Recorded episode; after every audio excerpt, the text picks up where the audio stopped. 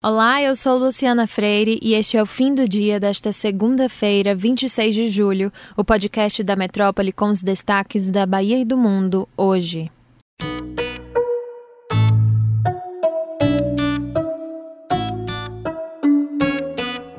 Depois de garantir que vetaria o fundo eleitoral de 5,7 bilhões de reais, o presidente Jair Bolsonaro sinalizou nesta segunda que vai manter cerca de 4 bilhões de verba destinada às campanhas dos partidos para o ano que vem.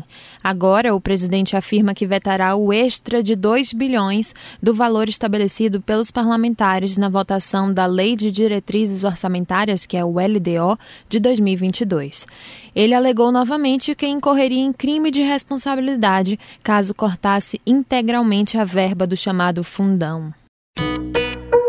O Ministério da Saúde vai diminuir para 21 dias o intervalo entre as duas doses da vacina da Pfizer, o que pode conter a disseminação da variante Delta, considerada mais agressiva e transmissível. A confirmação foi dada pelo secretário executivo da pasta, Rodrigo Cruz, em conversa com jornalistas pela tarde. Detalhes como a data, o cronograma de abastecimento e a forma como será feita a antecipação ainda estão sendo avaliados junto ao laboratório, ao Conselho Conselho Nacional de Secretários de Saúde, o CONAS, e ao Conselho Nacional de Secretarias Municipais de Saúde, o CONASEMS. A Secretaria de Saúde da Bahia, a CESAB, registrou neste domingo 19 óbitos por Covid no estado. O número é o menor desde o dia 26 de maio do ano passado, quando foram contabilizadas 18 mortes. O número foi registrado em um domingo, dia em que normalmente acontecem subnotificações por causa do atraso no fornecimento de dados por municípios do interior. Alguns óbitos confirmados pelo órgão neste domingo ocorreram em diversas datas. A taxa de ocupação de leitos de UTI adulto na Bahia estava, também neste domingo, em 54%.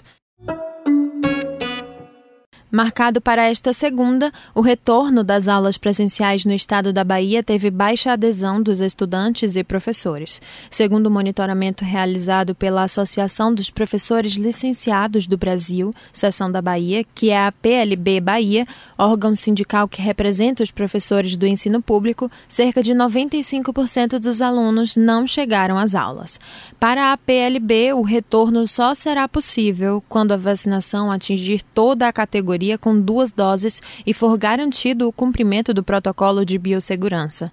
Segundo o presidente da PLB Bahia, que é Rui Oliveira, as negociações com a prefeitura estão avançadas e um acordo deve ser fechado nesta semana. No caso do governo do estado, uma reunião está agendada para quarta-feira, dia 28, para dar continuidade às negociações. E para finalizar, vamos falar de coisa boa das Olimpíadas lá em Tóquio, porque muitos brasileiros passaram a madrugada em claro para ver uma menininha de apenas 13 anos arrebentar e conquistar a medalha de prata no skate.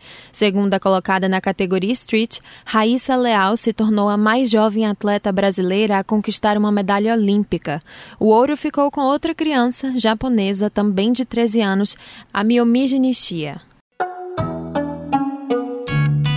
Outra brasileira que encantou no fim de semana foi Rebeca Andrade, que levou o baile de favela ao templo da ginástica artística e se classificou para três finais: solo, salto e individual geral. Já hoje de manhã, com muita emoção, a seleção brasileira de vôlei masculino ganhou da Argentina e está em segundo lugar no grupo B, dentro da zona de classificação para a próxima fase. E na madrugada de hoje, para terça, o Brasil pode ganhar medalha de ouro, viu? Gabriel Medina e Ítalo Ferreira vão disputar no surf e são favoritos para chegar na decisão, que assim como o skate, é a primeira vez que a modalidade está sendo disputada nas Olimpíadas. Toda a sorte do mundo para os nossos e eu vou ficar por aqui. Você pode acompanhar o andamento das Olimpíadas lá no portal Metro 1 e também não deixe de seguir a gente nas redes sociais. Até mais!